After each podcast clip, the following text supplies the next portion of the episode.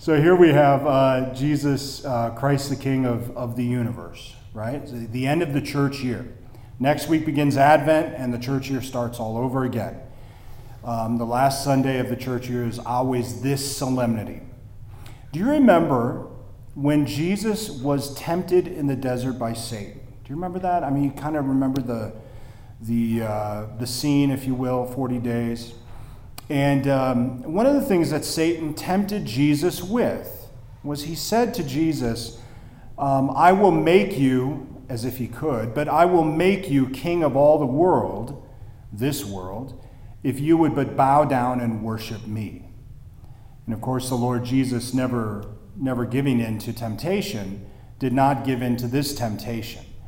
For the Lord Jesus was, was who is uncreated has been given the entire universe uh, to, to be Lord over, not merely just one planet, you know, one earth.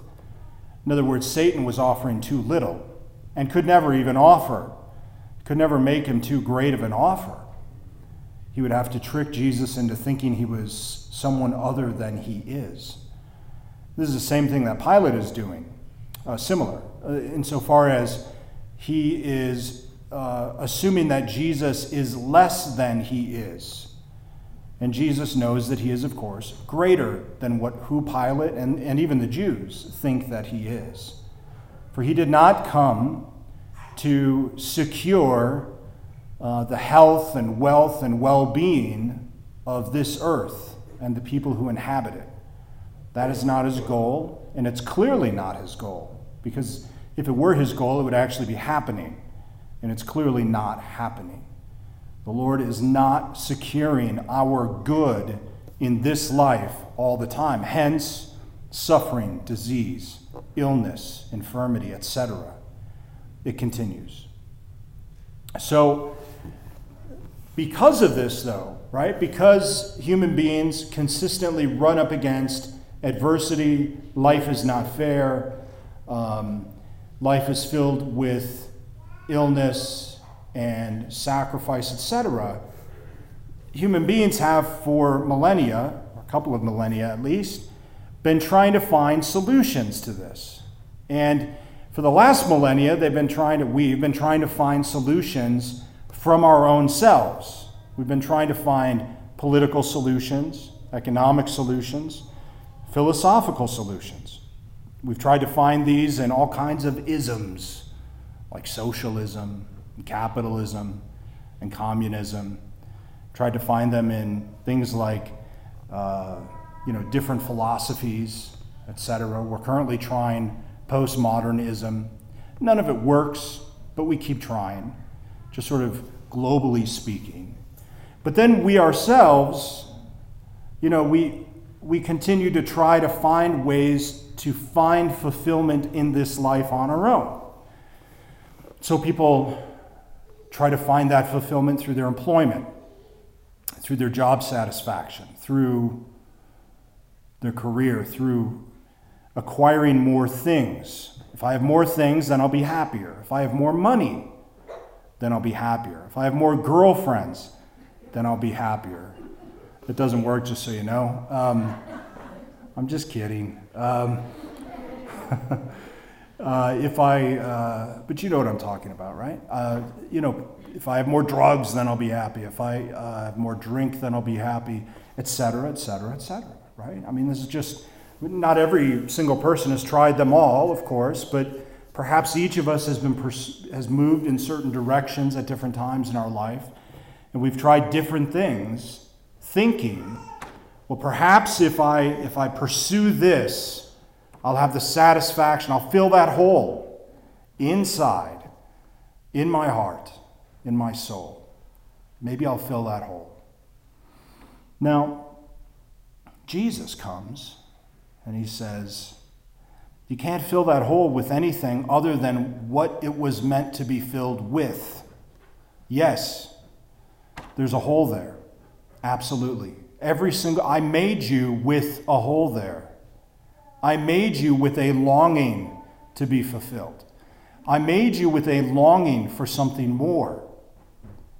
But I only made you in such a way so that one thing could fulfill it, so that one person could fulfill it, says the Lord. And that is me.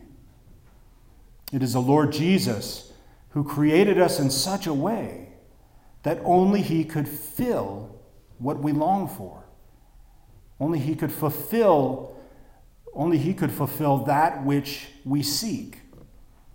And, you know, it would seem as though that if we do believe in God, which I'm going to presume most of us here tonight do, that we also believe that He knew what He was doing and He intended to do it a certain way in creating us.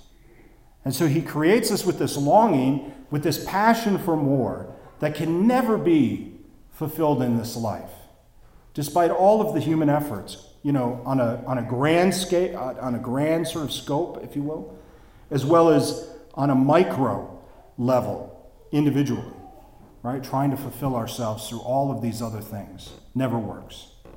Only through Christ does it work. And so, yet we turn on the news and we obsess. We obsess about Trump, or we obsess about Clinton. I don't know who's next. Pelosi, you know, whichever politician you can pick.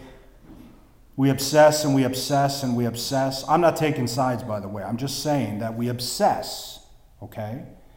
We get our anxieties up and our angers up, thinking that any of these people can find a solution. We should know better. Yeah, they're going to find some solutions.